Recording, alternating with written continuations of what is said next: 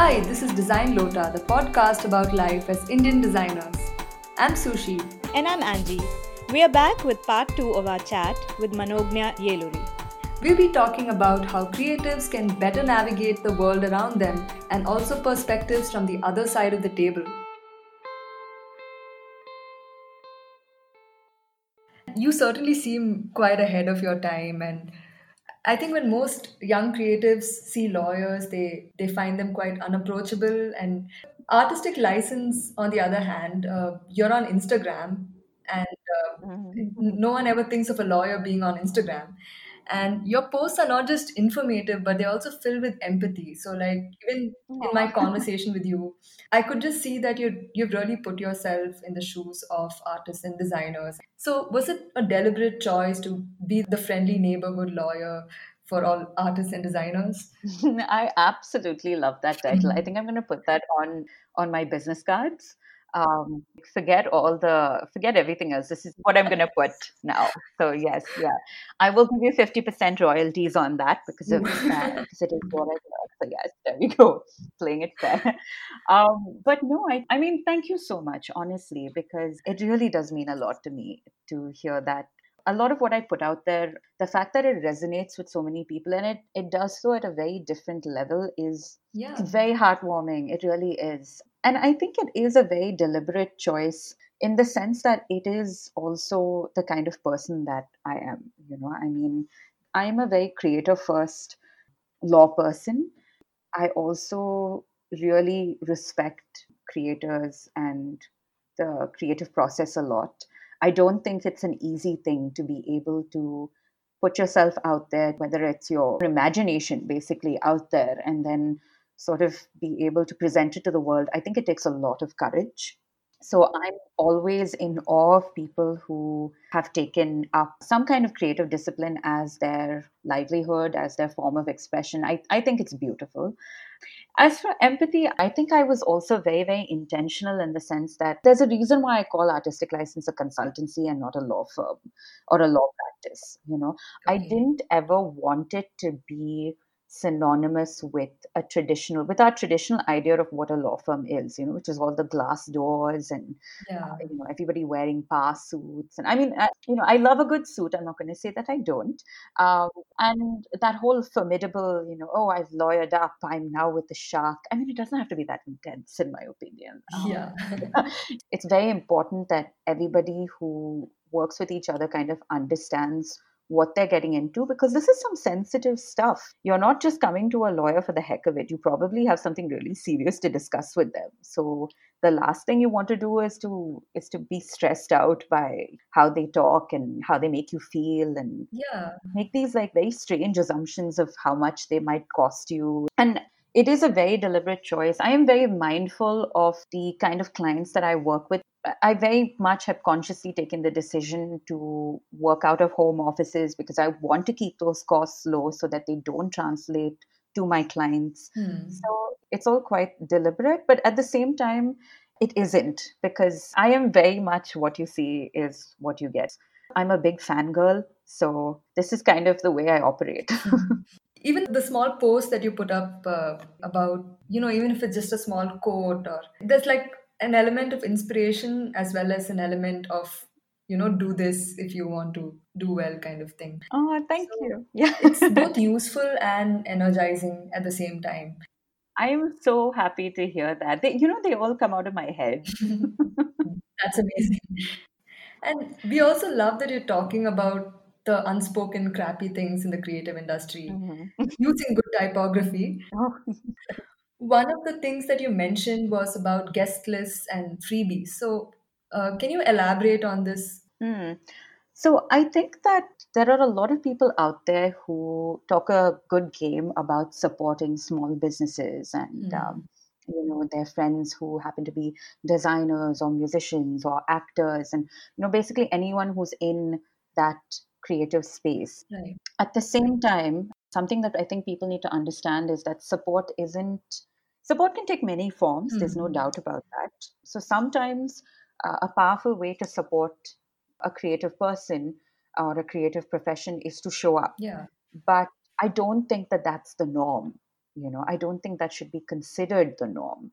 Uh, in the sense that at the same time, you can't always encourage a culture where you are expected to get a discount or expected to get things for free Yeah. because there's a lot of hard work and investment that goes into producing the thing that you're putting out there. Right. And um, I definitely try and pay my way into most gigs that I go to. I Mhm. don't like to be on the guest list, but I am grateful whenever I'm put on one. Um, but I'll be honest, it doesn't happen that often, and and I'm okay with that. That's the thing. This isn't a situation of sour grapes. If I want to honestly be a part of the creative economy, that means that I have to contribute to the creative economy, and then one way or the other, that money will help yeah, exactly. Because that's how you're supposed to do it. And there is a very, very crappy sense of entitlement that some people have. You know, I have to share this uh, because it really annoys me. So I definitely, I definitely want to bring it up over here. Yeah. Um, so a couple of years back, there was this flea market of some kind. Uh, you know, Hmm. obviously, I mean your urban chic flea market. And I remember going there along with a couple of friends, one of whom was this really talented musician and visual artist. Hmm. He had a lot of theories about a lot of different things. So, not somebody who was ever short of opinions. But I think one thing that, you know, would constantly sort of go back and forth on was the fact that when you are a creative professional, it's difficult to make a livelihood because people don't necessarily understand how to attach value to the thing that you're putting out there. Yeah. Now, on this particular day, I remember there was this photographer who was giving away prints of his work, basically, you know, like big, like really well done prints. They were beautiful. And the thing is, he wasn't giving them away as such, it was a pay what you like model. Okay. And a lot of different people sort of picked up different pieces and, you know, they paid different amounts. And what kind of annoyed me and i don't know you should actually tell me if i'm if i'm right in feeling annoyed about this or not is that my friend Hmm. um this particular person this is not my friend anymore incidentally not necessarily because of this but there were several other issues Okay. but um this individual basically picked up i think about four or five prints and put down 50 rupees. And I was just very confused by it because, as much as I knew it was pay what you like, I felt like, as a creative person, would you be comfortable with something like this? I don't Hmm. know. I just thought to myself that it was rather hypocritical at the end of the day, Hmm. you know? I don't know how you feel about this. But I personally would never be brave enough to say pay what you like. But also, I think it comes across to some people as them not being confident enough them just trying their luck. Mhm. So then they don't deserve to be paid that much or whatever. So I, I personally feel that either you must invest in whatever and then give it away for free, or you should have like some conditional approach to it. But when you say pay what you like, you're sort of Mhm. giving people an option to undervalue your work. That's just my personal opinion. I think that's a very interesting perspective because I think one issue that we face in the creative industries is that it's very difficult for us to express quantitatively Definitely. what a number would be to the kind of work. And it's super funny because I actually came across something, I think a couple of weeks back called passion exploitation. Have you ever heard of it? No. basically it's this theory that uh, if you are somebody who is passionate about a particular job and that's why you're doing it it sort of feels like a justification to be paid less for it. Yeah. So you as the person who is the passionate designer somehow you are justifying to yourself that you are being paid less because this is your passion and you're following your passion. And the person who's paying you either your client or your boss is also justified in doing that because they somehow feel Hmm. comfortable because they're like oh okay i mean anyway this person is doing what they want Anyway, they just draw all day. yeah exactly. And they, anyway i mean what a fun life yeah. Like you're just doing your hobby the whole day. No i used to get that too you know. I remember things like oh it must be so much fun nah? like you get to go to to concerts and exhibitions all the time. It's like uh, no That's literally not what I do.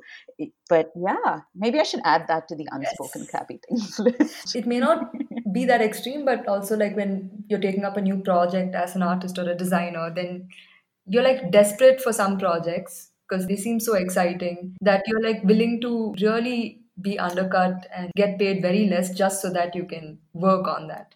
Yeah. And now you even see these companies putting out these things that they're calling fellowships, where you pay them to go to their company and then uh, solve their problems for them. Yeah. I mean, what even is That's that? definitely passion exploitation.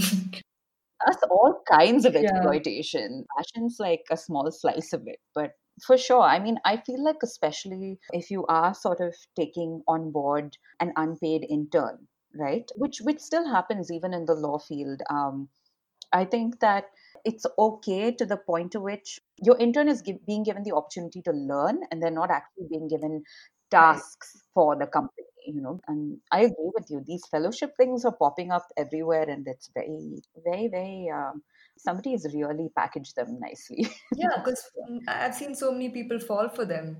Yeah, yeah, for sure, for sure. Yeah. I think that's the other issue when it comes to, and which is one of the reasons why I really love your podcast, um, because it it sort of ties community together. It, the, you know, there's an understanding that you're not in it on your own, um, mm. and that's the thing. A lot of the times, people feel like just because they choose to be independent, they have to be isolated, and they really don't. So yeah, yeah. and and I think I think that that's very important because uh, people on the outside in, um, corporates and clients, they do take advantage of the fact that not enough creators are talking to each other. They don't mm-hmm. know what the standard rate is, they don't know what the standard terms are. So, yeah. Yeah, and there's also this unspoken competition uh, oh yeah, for sure. And yeah. there are also like platforms like freelancer.com and a few local platforms where designers put in hours of work competing with other designers from around the world. Mm-hmm. And the client gets their pick. And maybe it's great quality work, maybe it's bad quality work. But what are the odds that a design gets selected and the designer gets paid for it? So, yeah. What do you think about that kind of setup? Maybe it's a good place to start off, especially sort of thinking back on the conversation about the pay what you like model. Mm-hmm.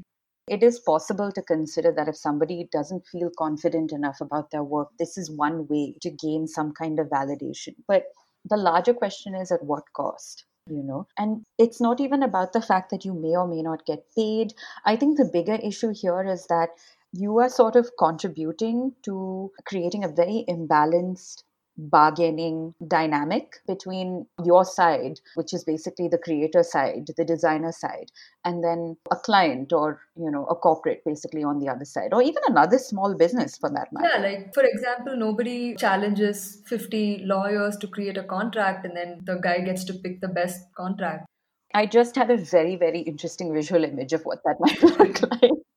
But um, but yeah, no, I think there is a certain level of, of competitiveness and bidding, and a lot of it comes from this scarcity mindset that we're all encouraged to have. Mm-hmm. But um, I really do think that there comes a point where you have to start understanding that your growth is very, very connected to the growth of your industry as well. So if the entire industry is doing better, you will do better also because you are a part of that industry. Right. And that's kind of the foundation of things like collective bargaining and unionization. And that's honestly where all of this comes from. So I definitely think that there's a mindset shift that needs to happen when it comes to this because it's just not good business at the end of the day. Yeah. If you had a justification for it, like say you wanted to make something accessible or you wanted to cater to a particular demographic mm-hmm. that doesn't necessarily have access to what you do, I mean, whatever your reasons are, right? If you can justify those reasons, then that's fair. But if your reason is basically going to be, I just wanted to get the gig, no matter what happens, then you're not going to be building a sustainable career more than anything else. So. Right. There's a stereotype that creatives are often in their own bubble and don't engage with the world enough. But with the current political climate in India, we see a lot of artists and designers come out and protest with some of their most creative work. Can you share your perspective as a non artistic professional who's very much in the artistic scene? So, I guess when you had asked me earlier if I have any artistic inclinations, one thing that I do enjoy is I do enjoy writing. And when I say I do enjoy writing, I don't mean that in a very flamboyant, uh, even sometimes not in a particularly grammatically correct manner either. But um, I like to communicate using words. I find that very comforting. I write this newsletter called The Creative Spark, where I basically like to talk about you know the creative economy and creative community and i think it's my way of sort of you know when you're a lawyer you're expected to have very fixed perspectives on things but i think because i like i said previously i am very very fascinated by the way in which people mm-hmm. create and creativity sort of reflects on different kinds of aspects of life. I do have a lot of thoughts and resources and i'm a fangirl at the end of the day so i have to put all these things somewhere. So i actually do write this newsletter and um, very recently one of the letters that i wrote actually started off with this quote by um, this artist and educator Toni Cade Bambara and the quote basically is that the role of the artist is to make the revolution irresistible. Wow. Yeah it's so powerful and i love it because i think it really hit home for me because i think that that's that's the importance of art that's the power of art the fact that it allows you to express the fact that it allows you to communicate and it is an incredible superpower to be able to communicate with people in a mm-hmm. way and through mediums that are both meaningful and soul stirring so, from that perspective, I think it's wonderful that so many creators, so many illustrators, so many musicians in the country have have really decided to express their socio-economic, their socio-political views, because it is part of art, and not just art. I think the fact that we can express ourselves it's a part of the freedom of speech and expression the mm-hmm. idea is to challenge systems and the status quo but also to do that at a pace and in a medium that we're comfortable in so yeah i think it's i think it's a wonderful thing. I definitely do. Yeah. But also where do you think artists and designers should draw the line in purely legal terms? How much can you express before it stops being art legally? Right. Right. Absolutely. I think that's a very tricky question in the sense that um, drawing lines and drawing boundaries it's a very difficult thing for most of us to do it's also difficult when you look at it from, I think, a legal perspective. And the funny thing is, in scenarios like this, you can't just transplant what the law says directly onto this situation because the idea is that you are probably communicating things to challenge the status quo. Yeah. And the law does allow you to do that. I mean, you have the freedom of speech and expression so that you can create some kind of commentary on society, so that you can, you know, make parodies and satirical statements about uh, people and public institutions, so to say. Yeah. But I think a lot of it also has to be understood conditionally. So, an interesting thing is even the freedom of speech and expression also has something called reasonable restrictions. Okay. Um, yeah, it's it's a part of our constitution as well. Yeah, and the idea there is that you can choose I mean, I'm definitely simplifying this, but mm-hmm. the idea is that you can choose to express yourself freely uh, so long as it doesn't incite any kind of panic or any kind of violence and basically doesn't harm the greater good. So these are already really vague variables to be working with. I think even though you did ask me um, to sort of define legal boundaries, I think maybe one way to also think about this is in the fight for justice and in the fight for what's right. Mm. While it's very, very important to stand your ground, I think it's also very important to do so um, with kindness. Um, I remember a couple of years back, actually, I, I heard this saying which um, kind of goes along the lines of how honesty without kindness is basically cruelty. And it's pretty much the same thing. It's a question of how you want to set those boundaries. Again, sort of going back into the law frame, I feel like if you are sort of making um, a statement about somebody and you are, in some sense, criticizing them, mm-hmm. then you run the risk of things like defamation until and unless it's true. You could run the risk of compromising someone's privacy. Mm-hmm. And honestly, those are questions that you also need to ask yourself as an individual, mm-hmm. as a citizen. as a human being like is this something that's you know are you okay with intruding in on someone's privacy Hmm. for the greater good it's a it's a mess And coming back to current events in our country, uh, a lot of events have been cancelled due to the COVID 19 situation that is currently happening, and all of us are working from home. But that has also resulted in a lot of losses for everyone in the design and art field as well.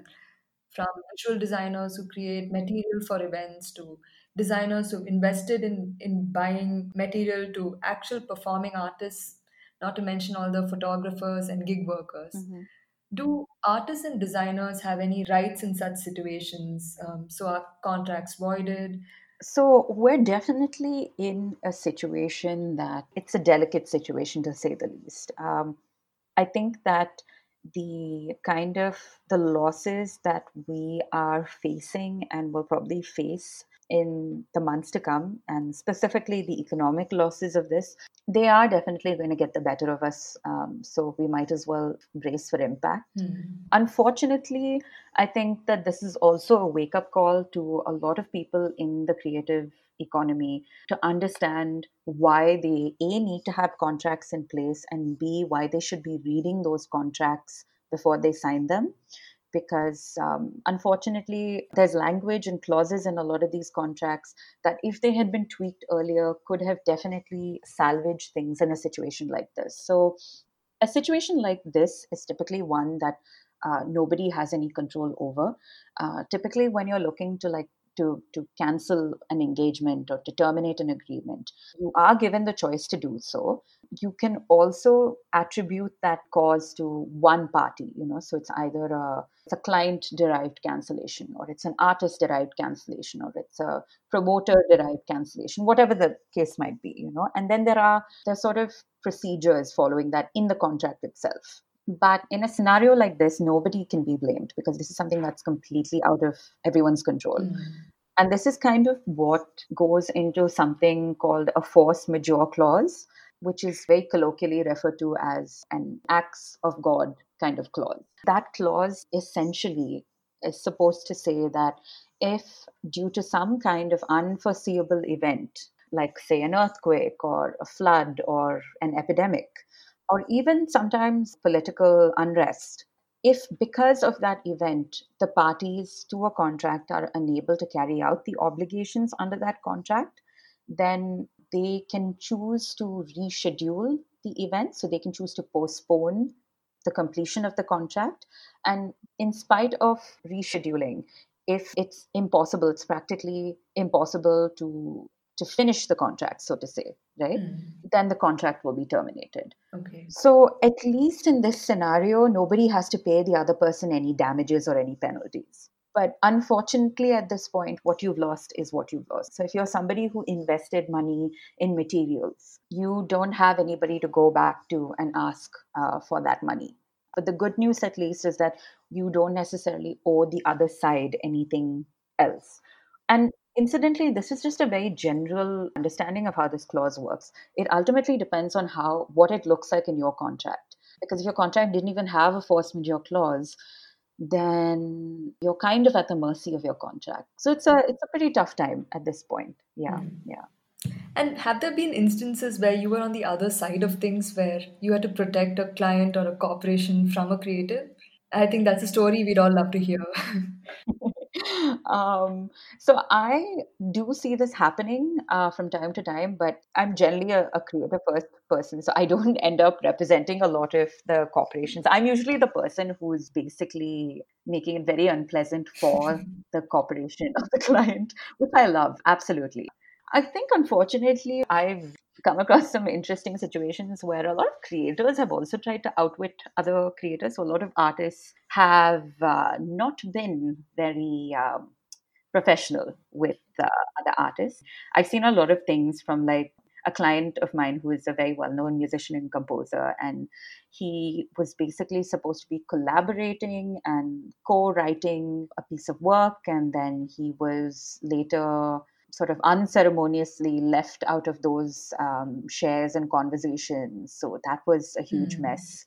I remember from quite a few years ago a jewelry designer actually who had gone ahead and somehow procured a copyright over traditional designs.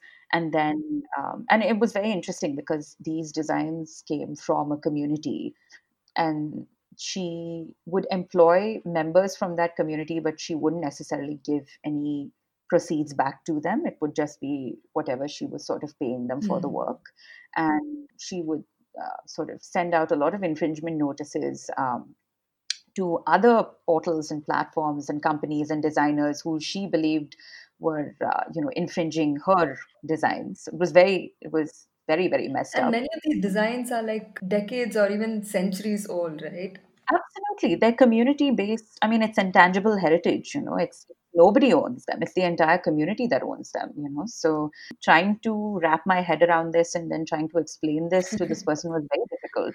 I withdraw from situations like this because after a point, I feel like if it's not aligned with my ethics, and it's not to say that, um, you know, because that's one of the things about being a lawyer, you do owe your loyalties to the side that's engaged you. Mm. Um, but having said that, you know, I've had moments like this where I've just been thoroughly frustrated. So I just don't want to try having the conversation anymore. So I sort of I do a very exit stage left kind of thing and I just leave as quickly as I can.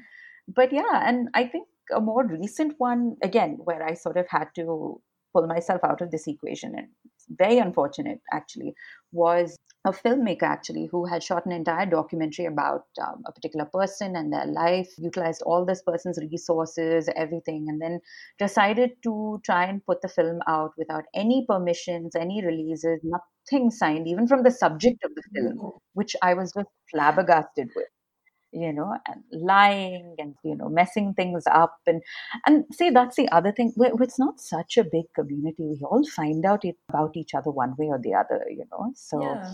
it's a question of just maybe okay maybe it's not this week but chances are we'll find out what the story is in six months you know if not less Yeah.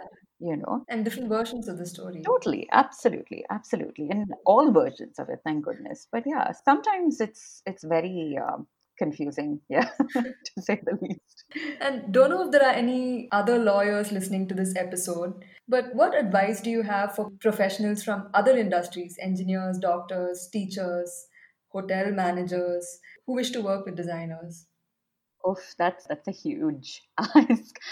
at your Um, own risk? absolutely, absolutely, completely, of course. I think it all sort of comes down to clarity. So if you choose to work with a designer, then I think it's very important to be sure as to why you want to work with a designer. So do a certain amount of homework, maybe find out what kind of work that designer has done before because I'm sure you've faced this as well, right? Like people just sort of like come up to you blank. It's like, oh, okay, so you're the person who's going to help me do the thing. Right. And honestly, it's just it's such an awkward, uncomfortable, unprofessional way to do things. So it's a, it's a very strange space to be in because you don't know how to educate the person and say, listen, you need to go back and do a little bit of research. I mean, I, I like that there are a lot of people who do that now, but at the same time, I think that's the case for any service, anyone who's sort of looking to commission Yeah. uh, work, right? Honestly, I think it also comes down to respect because, you know, I again, I'm sure you hear this a lot. There are a lot of people out there who say things like, oh, but I could have just done this on Canva. Then go do it on Canva Yeah. you know like there's no need for you to go and bring in a very different brief and hire somebody because it's, it's a completely different thing to actually hire somebody you know and hire a designer specifically so yeah so clarity and respect So we love your Instagram page and we find your blog really useful. And thank you I really want to get my hands on your newsletter as well. oh yay But what are some other resources that you recommend for designers and creative professionals? Hmm, it's a bit of a growing list, I guess. But off the top of my head, Mm. I can. Um, there's this digital magazine. It's called Creative Boom. Have you have you Yeah, heard of them? Yeah, I, I think they're very very popular with the design community. As I said, I'm I'm too hippie to be a lawyer, and I'm too loyally to be an artist. So you know, in that limbo that I sort of exist in, I stumbled on Creative Boom, and I Mm. love Creative Boom. I think beautiful resources there I also really like Mira Malhotra's Instagram and Twitter feeds as well. I think she's the founder of Studio Kohl. I think that's what um, is Mm. called. Yeah. So I absolutely love any information that she sort of puts out because she's so unforgiving of you know lapses which i think is sometimes necessary Yeah. she's very unapologetic which i really admire and uh, yeah and she's extremely organized when she puts stuff out it's, it's fabulous the way she sort of chronologically puts things together and stuff so i think she's somebody who one can learn a lot from Mm. I think, in light of the coronavirus outbreak and, and all the ramifications of that, I came across this uh, website thanks to a friend of mine uh, called uh, COVID 19 Freelance Artist Resource. And um, it's primarily geared towards people who work in and with the USA and Canada, but it's got a lot of interesting resources in there. Everything from, you know, how to uh, handle those cancellation conversations, Okay. um, you know, yeah, a lot of financial help, resources. Um, if you're a musician, I think you should definitely listen to Maed in India, which it's M A E D in India. Okay. It's a beautiful podcast about the independent music scene in India, and Mae does Mae and her team do a fantastic job of highlighting independent music in the country. Yeah, I think uh, last of all, there is another project that um, I've had the good fortune of co-founding and running uh, with uh, my two co-founders, Aisha Kapadia and Mihir Joshi, and it's called Contracts for Creators. And it's basically a online tool where we provide creators of all kinds uh, free contract templates that you can go ahead, download, and customize. So You yeah. know, that's how I actually came to know about Artistik License. Oh my goodness, that's great! I'm not surprised. I'm so glad to hear that. I really like, I, I find it very useful. And That's awesome. I was like, we have to interview these guys. We have to get a testimonial from you. So, how do creatives who need your services get in touch with you? The friendly neighborhood lawyer. the best way to, to get in touch with me with your queries and concerns would be dropping in an email to mail us at artistiklicense.org. You can also find this email ID and a lot of other information also on the website, which is www.artistiklicense.org. It's artistic with a K though. so there's that. We are on Instagram, and I myself am also pretty active on Instagram. So yeah, and you can always find Artistik License um, or me myself Manognya Nayaluri um, on Great. instagram So, thank you so much, Manognya, for doing this with us and for sharing this wealth of information. And uh, it's, it's great to know that we have the law on our side sometimes. It's so cool to see how Manognya uses these unexpected methods to reach out to creatives as a lawyer. Uh, I did look up her Instagram, and she really makes these otherwise complex things so much more accessible. Isn't it so refreshing to know that somebody from the other side understands the value of creative work and is rooting for us? Totally. About that, it was interesting to hear your perspective on that whole pay as you like approach. Really? Now, I want to hear what you have to say about it. Um, I was thinking about platforms like Patreon, which help structure this whole thing, where the creator can say to their supporters, Look, you already like my work and you want me to exist in your world as an artist, and I can clue you in on how you can actually support me and give you a token of gratitude in return. It could be access to some resources, some merchandise, or maybe even a consultation. That sounds good actually. It gives structure to both parties on how best to support each other, as opposed to the pay what you like, where they want to help each other but don't know how. Yeah. The other aspect that I think is so important is support and community. Uh, I love that line. Uh, just because you're independent doesn't mean you have to be isolated. I think that line really spoke to me as well. Uh, it's really helped me rethink how I approach other creatives whose work I admire. Hey, listeners, what is the one surprising thing you learned from this episode? DM us on Instagram and tell us about it.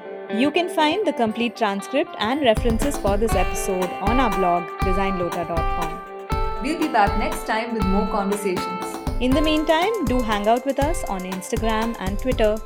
Until then, bye.